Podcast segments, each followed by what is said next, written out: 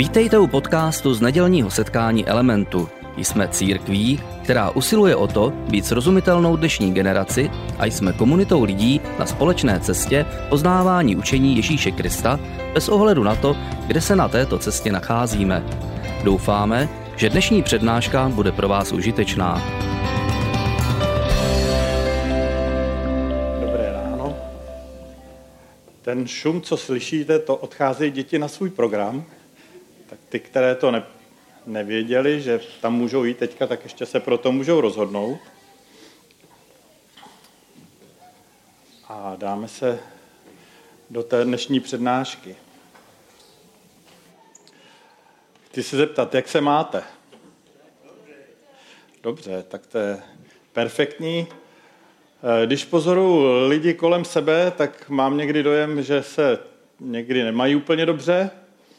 A tak jsem přemýšlel, čím to je. Chtěl bych se vrátit trochu do historie. Někde jsem četl nedávno, že současná situace naší země, to znamená ty, té moderní České republiky, že je nejhorší v její krátkodobé historii. A tak bych chtěl udělat průlet tou historií. Víte, že Česká republika vznikla nedlouho poté, co padl tady komunismus a poté, co jsme se oddělili od Slovenska, což bylo smutné, ale prostě eh, dopadlo to tak. A lidé, kteří byli v té době na světě, eh, třeba jako já, si pamatuju, jaká to byla, eh, jaké to bylo nadšení, když, když komunismus padl a měli jsme nové možnosti. A očekávali jsme, že to bude všechno perfektní a situace se začala zhoršovat postupně, přicházeli různí politici a e, lidé byli zklamáni, že, že to, co, to, co vypadalo jako úplně perfektně, e, nejde tak úplně perfektně. A ta politická reprezentace se e, čím dál více zhoršovala a začala proto, aby byli eh, znovu zvoleni, začali rozdávat peníze, začali je rozdávat ne z toho, co jsme měli, ale z budoucnosti našich dětí a, a začali jsme se zadlužovat. A přicházely další a další volby a když už to vypadalo, že jsme úplně na dně, tak se ukázalo, že dno je ještě mnohem hlouběji. Takže z toho byli lidé, aspoň v mém okolí, tak, takový deprimovaní nebo otrávení, že to nevypadalo, že se to může někdy zlepšit. A pak přišla pandemie covidu.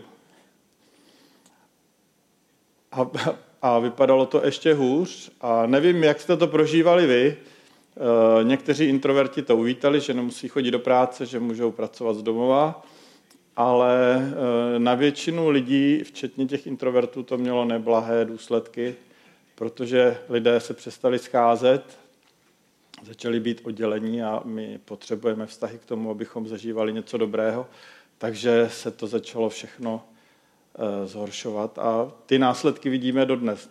Nedávno tu byl, nebo minulý týden, tu byl Blešák. A víte, že kdo jste se zúčastnili, že bylo méně lidí než jiné roky, a z těch diskuzí, které jsem měl s těmi lidmi, tak říkali, že to není problém blešáku, ale že to je problém jakékoliv veřejné akce. Prostě na ty akce chodí mnohem méně lidí, než chodilo předtím, protože ta společnost je nějakým způsobem eh, z těch dvou let, eh, kdy bylo všechno skoro uzavřeno, tak je rozbitá. A minulý rok eh, na podzim dopadly neuvěřitelně dobře volby, z toho jsme byli nadšení a říkali jsme si, tak konečně se to zlepší. Konečně se něco změní, konečně eh, se ta naše země nastartuje a bude to lepším směrem.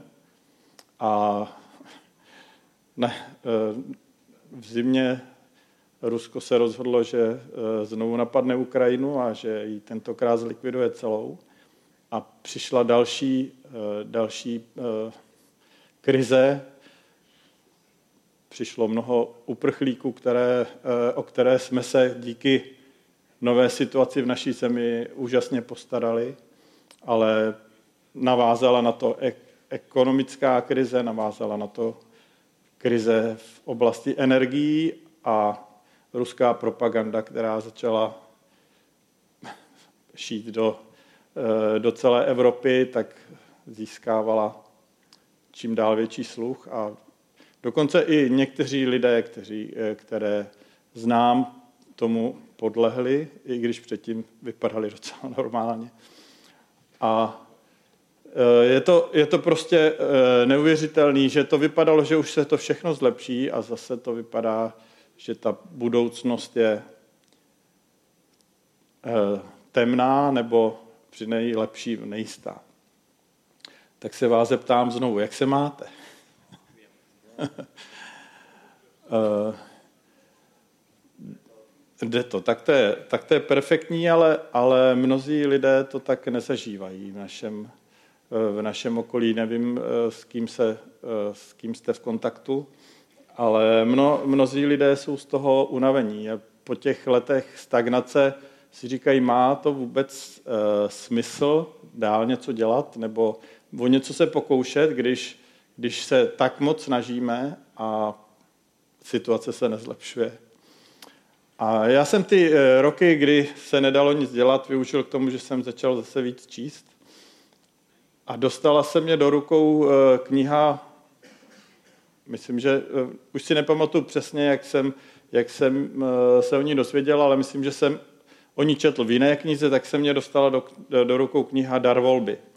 Její autorkou je uh, doktorka Edith Egerová a protože mě ta knížka zaujala, říkal jsem si, chtěl bych si v ní potrhávat a měl jsem ji půjčenou z knihovny, tak jsem hnedka šel na internet a koupil jsem si jednak tuhle knihu a i druhou knihu, kterou ona napsala.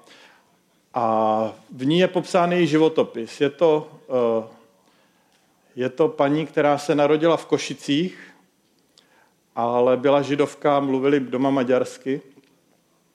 Takže uh, narodila se v roce 1927, takže už je poměrně starší paní. A v 16 letech se dostala do koncentračního tábora, do Osvětimi, kde byla, kam byla odvedená skoro celá její rodina a Rodiče šli do plynu hned, když tam přišli a ona se sestrou se, jim podaři, se jí podařilo nějakým způsobem přežít osvětím, ale pak je posílali různými pochody smrti, jak se blížila fronta, je posílali dál eh, na západ a skončila eh, někde v Německu nebo v Rakousku eh, v posledním koncentračním táboře. Tak vyčerpaná, měla i něco z páteří, takže zůstala ležet někde v hromadě mrtvol a tak se dočkala osvobození. Když kolem procházel nějaký eh, voják, tak vší svojí silou chtěla nějak dát najevo, že není mrtvá, že je živá. A byla tak vyčerpaná, že se jí to vůbec jako nech, nechtělo podařit, až pak se nějak pohnula a on si ji všiml taky z té hromady nějak dostal a zachránil ji i její sestru. Takže se jí podařilo dostat, eh, podařilo se jí přežít eh, tuhle tu část svého života. Potom se jim eh, se se sestrou vrátili zpátky do Košic, zjistili, že jedna z jejich sestra také přežila, které se podařilo někde schovávat u nějakých lidí, ale že všichni ostatní z jejich rodiny jsou po smrti. A protože byla v tak špatném zdravotním, eh, mimo jiné i její snoubenec, který šel do Osvětimi spolu s ní, tak byl po smrti, tak ona odešla eh, do, do lázní, do Vysokých Tater, protože byla vlastně z naší, z naší republiky, tak šla do lázní a tam se seznámila s jiným židovským mladíkem eh, a nedlouho poté se vzali. Ten, eh, ten mladík se jmenoval Béla Eger, po něm má svoje jméno, a byl z významné prešovské rodiny, která vlastnila cukrovary. Jemu se podařilo za války eh, zmizet a stal se partizánem, takže, takže eh, se nedostal do koncentračního tábora, ale bojoval. Ale protože byli bohatí, ještě navíc byli židé, tak eh, nedlouho poté, co se komunisté ujali zase vlády, nebo poprvé v naší zemi, co se ujali vlády, tak, tak začaly persekuce a skončilo to až tak, že jeho zavřeli. A protože už se ta situace tak nějak vyvíjela, tak eh, se na to byli částečně přichystáni, tak ta manželka s nově narozeným dítětem rychle běžela do, do vězení, tam podplatila dozorce a podařilo se jim utíct na nádraží a, a odjet do Vídně. Takže se zachránili. A nejdřív chtěli odejít do Izraele, jak to měli naplánováno, ale nakonec odešli do Spojených států a tam jejich život pokračoval. A zdálo by se, že všechno dobře dopadlo, ale ona sama byla tak rozbitá tím, co zažila, takže, eh, takže jí ta traumata jejího předchozího života stále ovlivňovala. Ovlivňovala ji až tak, že eh, se kvůli tomu, v podstatě kvůli tomu eh, s tím manželem rozvedla, protože měla nějaké výčitky ale vydrželo jim to jenom dva roky a pak se zase spolu vzali. Když ona přišla na to, že ten problém není v něm, ale v ní samotné. Ale protože, protože měla tyhle ty problémy, eh, hledala na to nějaké odpovědi a v té knize píše, že je vděčná dvěma, eh, dvěma lidem ve svém životě nejvíc. A první byl ten americký voják, který nalezl a zachránil. A druhý byl Viktor Frankl. Jehož knihu eh, při svém studiu psychologie eh, dostala a zjistila, že to odpovídá na ty její otázky, co se, co se svým životem. A rozhodla se, že bude psychologii studovat. A nakonec ve svých 51 letech eh, zakončila to studium doktorantským titulem. Což se nám může zdát, že je pozdě, jí se to také zdálo, že to je pozdě, ale eh, nějaký kolega jí řekl, když se optala, jestli to má do toho doktorantského studia jít, že to dokončí až 50. A on jí říkal, víš co, 50 bude tak jako tak takže do toho šla a vystudovala. A v současné době je jí 95 let a stále eh, dělá poradenství. Takže stálo to za těch dalších 45 let psychoterapeutické praxe. A Viktor Frankl je také velice zajímavá osob, osobnost. Eh, narodil se ve Vídni v roce 1907 a jeho Tatínek byl z Pohořelic, z Jižní Moravy, jeho maminka byla z Prahy, eh, z významné židovské rodiny. Jejíž, jejímiž předky byl i Rabi Lev, já nevím, jestli víte, kdo to byl, ale je to autor bájného Golema a přítel císaře Rudolfa. Takže měl zajímavé předky. A již někdy ve, ve svých čtyřech letech zjistil, že se bojí, že ten život nemá smysl. A vedlo ho to k tomu, že začal studovat psychologii a psychoterapii, která v té době ve Vídni vznikala. Už v 15 si začal dopisovat eh, s Freudem, kterého určitě eh, znáte jako to jméno. A stal se ho žákem, ale brzy, eh, brzy se rozešel s těmi jeho pohledy a začal, začal potom se kontaktovat s, bych nespletl jméno, s Adlerem, to byl další, další psychoterapeut, který založil jinou psychoterapeutickou školu, ale zjistil, zjistil, že ani tato škola mu úplně nevyhovuje a tak založil vlastní psychoterapeutickou terapeutickou školu, která se jmenuje logoterapie. A ukazuje, on, on sám o té logoterapii říká, že, že zastřešuje ty terapie, které byly do té doby. a vysvětluje to na takovém velice zajímavém, nebo ilustruje to na zajímavém obrazu. A já jsem si, eh, já jsem si tady pro vás připravil takové obrázky, eh, které bychom mohli promítnout. Eh, znáte trošku něco z deskriptivní geometrie, určitě jste to měli, nebo z nějakého promítání. Na obrázku vidíte těleso, nějaký válec a když ho promítáte do různých rovin, to znamená do nižší dimenze, protože válec je v prostoru a má tři dimenze. A když to promítnete jenom do těch dvou dimenzí, tak zjistíte, že buď ho vidíte jako kruh, tady teda jako elipsu, ale je to kruh, anebo, nebo jako obdélník.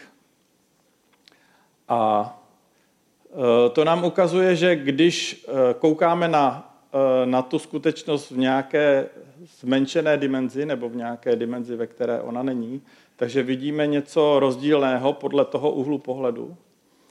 A nebo se může stát druhá věc, že uvidíme různé, nebo že ta zkušen, skutečnost jsou různá tělesa a my to vidíme po každé stejně. Takže tady vidíte, že tam je zase nějaký válec, jehlan nebo koule a v tom jednom rozměru to vidíte pořád stejně jako kouli. A z toho on, tím on se snaží ilustrovat, že když zjednodušíme člověka na jenom fyziologii nebo na, jenom na psychologii, takže nedostaneme plný obraz a nerozumíme tomu, jak ten člověk vlastně reaguje a proč tak reaguje.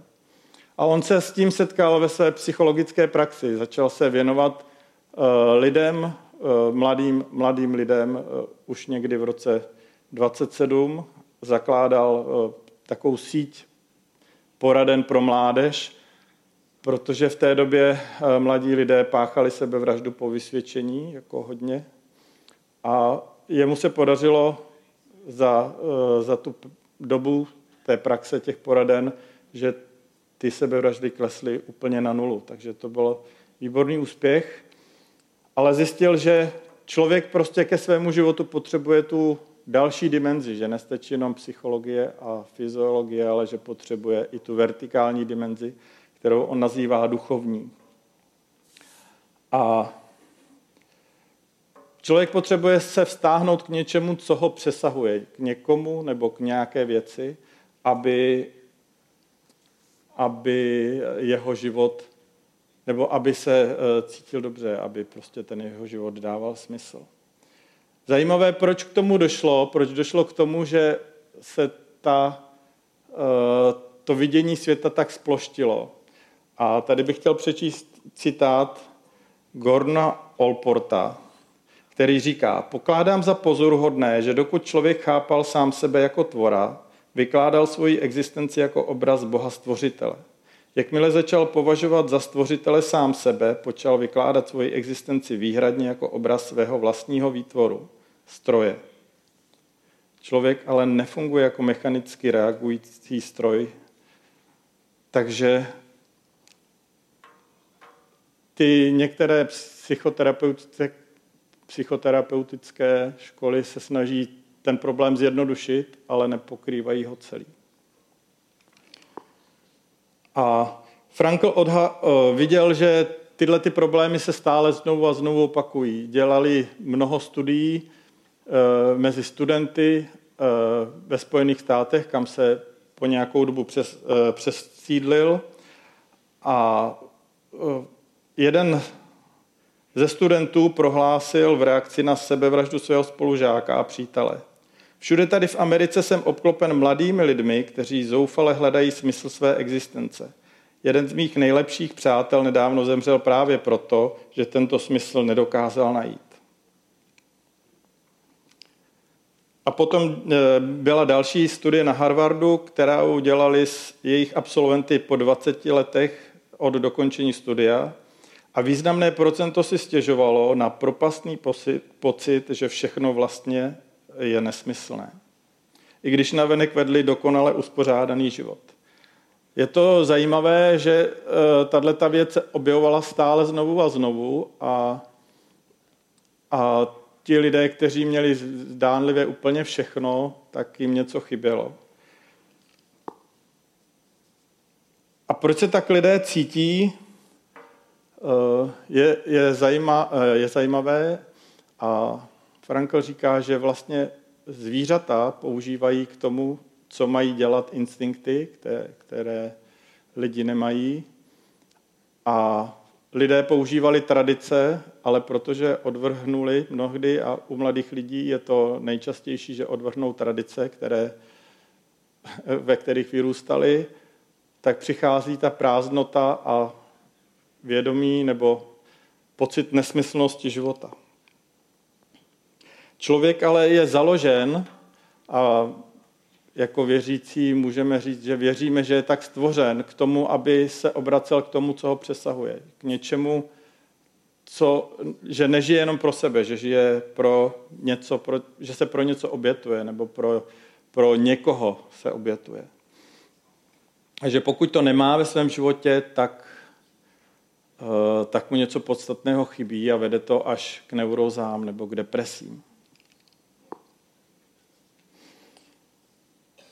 A lidé, lidé touží po nějakém štěstí nebo po nějakém uh, naplnění, ale uh, otázka, kterou si často kladou, co vlastně můžu od života očekávat, je špatná. Frankl říká, že bychom neměli se ptát, co můžeme od života čekat, ale naopak si dávat otázku, co od nás život očekává co, eh, co před nás klade, co je ta výzva, do které se máme pustit.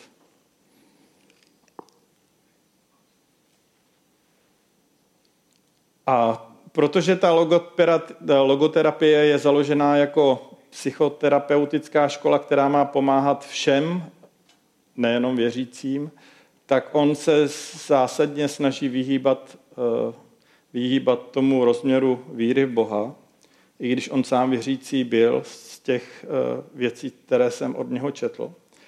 A snaží se nastavit tu léčbu eh, tím způsobem eh, bez, bez závislosti na víře v Boha. Ale mohlo by se říct, že život sám nám klade tu otázku, ale nebo si můžeme říkat, že ten, kdo nám ten život daroval, si nám klade tu otázku a volá nás k zodpovědnosti. Eh, slavný rabín Hillel, který žil v době Ježíše, řekl takovou zajímavou, eh, zajímavou myšlenku. Když to neudělám já, kdo to udělá? A když to neudělám teď, kdy to udělám? Což nás vede k, zajímavé, k zajímavému pohledu, že na nás něco záleží a že záleží na tom, kdy to uděláme. Tím, tím do jakých situací při, přicházíme, vždycky eh, záleží na tom, jak zareagujeme a co uděláme. A tím, co uděláme, vytvoříme nějaký obraz. A víte, že když pustíme hodně obrázků za sebou, tak oni vytvoří nějaký film. A my někdy nechápeme smysl toho jednoho obrazu, ale stejně, stejně tak, jako někdy nechápeme mnohdy film, dokud nevidíme konec. A někdy smysl našeho života pochopíme až e, na smrtelné posteli, někdy nemáme ani tuto příležitost a smysl našeho života pochopí až uh, ti, kteří náš život vidí s odstupem času, ale ten život smysl má a dává. A logoterapie ukazuje, že jsou tři cesty k naplnění smyslu. V tom, co člověk dělá nebo co tvoří, například když uděláte eh, něco do domácnosti a vidíte, že to funguje, nebo něco okopete na zahrádce a ono to roste, tak z toho máte e, nadšení a vidíte, že to má, mělo smysl. Nebo za druhé v tom, že člověk něco prožívá nebo miluje. Když sedíte na koncertě a slyšíte nějakou hudbu, která se vás dotkne, tak si říkáte, tohle je okamžik, pro který stojí za to pro který stojí za to žít, nebo když máte dobrý čas s nějakými přáteli, nebo když jste rodič a pozorujete svoje spící dítě, tak si říkáte, život je krásný, má smysl, má smysl tady na tom světě být. A co dělat ve chvíli, kdy eh, nám zdraví nebo, nebo věk nebo nějaké další překážky nedovolí něco tvořit nebo mít s někým dobré vztahy? I tehdy život má smysl. I, i v tom, eh, že smysl můžeme naplnit v tom, jak přijímáme nezměnitelný osud. A Jeden, jedna z ilustrací, kterou Frankl uvádí, je příběh člověka, který byl odsouzený na doživotí na Galeje a e, loď ho odvážela na ten ostrov, kde měl strávit zbytek svého života a mohl si při nástupu na tu loď říkat, že ten jeho život už nemá smysl, že už nic není před ním. Ale na lodi vypukl požár a on se jeho nakonec pustili a podílel se na záchraně té lodi, zachránil deset lidí. A díky tomu ho nakonec uh, omilostnili a mohl se vrátit zpátky do života. Co to znamená? Že nikdy nevíme, co je před námi, nikdy nevíme, uh, co je za rohem. Jak říkal Forrest Gump, jakou, další, jaký další bonbon na nás té jeře čeká. Takže vždycky má smysl se o něco pokoušet. Takže, eh, jak jsem tady nastínil, takový, eh, takový ten pesimistický obrázek stavu naší společnosti a stavu našeho, eh, naší země, má smysl se teda o něco pokoušet, i když se zdá, že, že třeba budujeme církev a lidé přestali chodit, protože jsou rozbití a nechodí už vůbec nikam. Má smysl se napřít do, do změny, eh, stát se třeba komunálním politikem a, a snažit se něco zlepšit v tomto městě. Má smysl číst nějaké knihy a studovat a, a něco, eh, na něco se připravovat, i když není jisté, jestli to někdy v životě eh, použiju.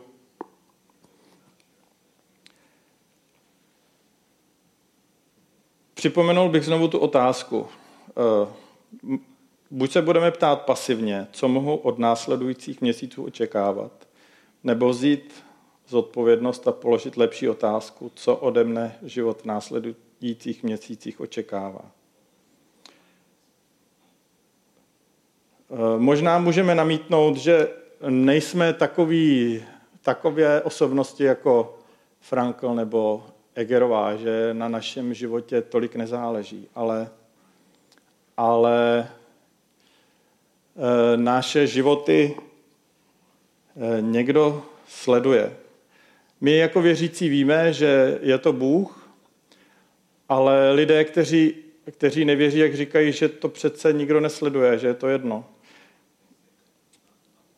Ale víte, že když stojí lidé na pódiu a svítí na ně ty prudké reflektory, tak nevidí do sálu, nevidí, že na ně někdo, že na někdo kouká a stejně na ně někdo kouká.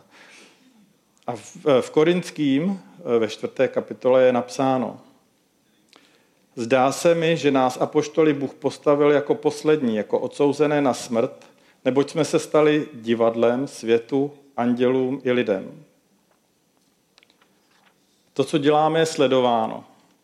Nejenom Bohem, ale i anděli, lidmi. A my si toho mnohdy nejsme vědomi, protože jsme oslepení tou září, která, eh, která, je, na po, která je na pódiu. Ale nebo můžeme namítnout, že nejsme tak významní, takže, eh, takže nemůžeme nic nic tak významného udělat, jako ti lidé, o kterých jsem mluvil. Ale tím, že tím, tím tou jejich významností není ponížena naše jedinečnost. A lidé jsou jedineční v tom, že jsou nedokonalí. v tom, že, eh, v tom, že mají určitá eh, omezení a nedostatky. To, že jsme jedineční, je napsáno krásně v Žalmu 139, kde je napsáno, vždyť ty jsi, mě, ty jsi utvořil mé ledví, utkal si mě v lůně mé matky, vzdávám ti chválu za to, jak úžasně jsem stvořen. Zbuzuje to bázeň, tvé dílo je obdivuhodné, má duše to velmi dobře ví. A někde hluboko uvnitř to víme, že jsme jedineční a, a toužíme potom, aby nám to někdo dával najevo, abych, aby to uznal. Ale můžeme to vidět v tom, že jsme skutečně omezení a že v té jedinečnosti je také zároveň, nebo v té omezenosti je zároveň úžasný dar, že potřebujeme sebe navzájem a že potřebujeme jedni druhé, abychom mohli dělat nějaké dílo, které je dokonalé. A proto můžeme vědět, že tak každá situace, do které se dostáváme, není, není jenom náhoda, ale že námi život, nebo jak věříme Bůh, dává eh, do cesty. A velmi dobře je to napsané zase v prvním listu korinským, kde se píše, nepotkala vás zkouška nad lidské síly, Bůh je věrný. Nedopustí, abyste byli podrobeni zkoušce, kterou byste nemohli vydržet, nýbrž se zkouškou vám připraví i východisko a dá vám sílu, abyste mohli obstát. A na jiném místě v listu Efeským je napsáno, jsme přece jeho dílo v Kristu Ježíši stvoření k tomu, abychom konali dobré skutky, které nám Bůh připravil. Záleží na tom, co děláme, co vytvoříme, co prožijeme, koho milujeme. A i když nám brání nemoc, věk nebo jiné překážky, stejně máme hledat v dané situaci smysl. Chtěl bych zakončit myšlenkou Viktora Frankla, kde eh, eh, zmiňuje jeden zajímavý postřeh. V Markově evangelium Ježíš říká, 15. kapitole, když eh, visí na kříži. A já to přečtu. O třetí hodině zvolal Ježíš mocným hlasem Eloi, Eloi, lema sabachtami. Což přeloženo znamená Bože můj, Bože můj, proč si mě opustil?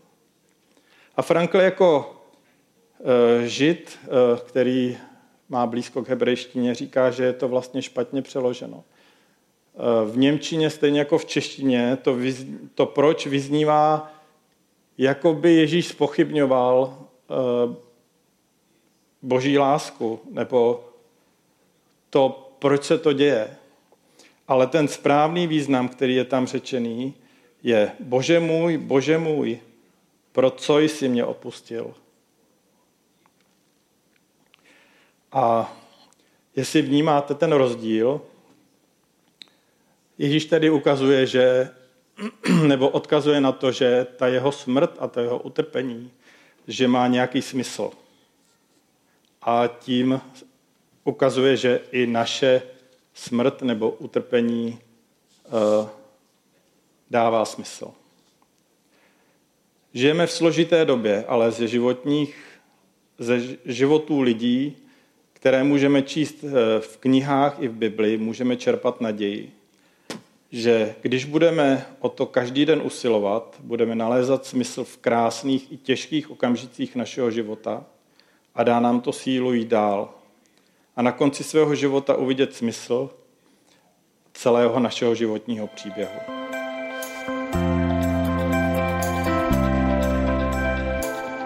Děkujeme za poslech přednášky z nedělního setkání Elementu.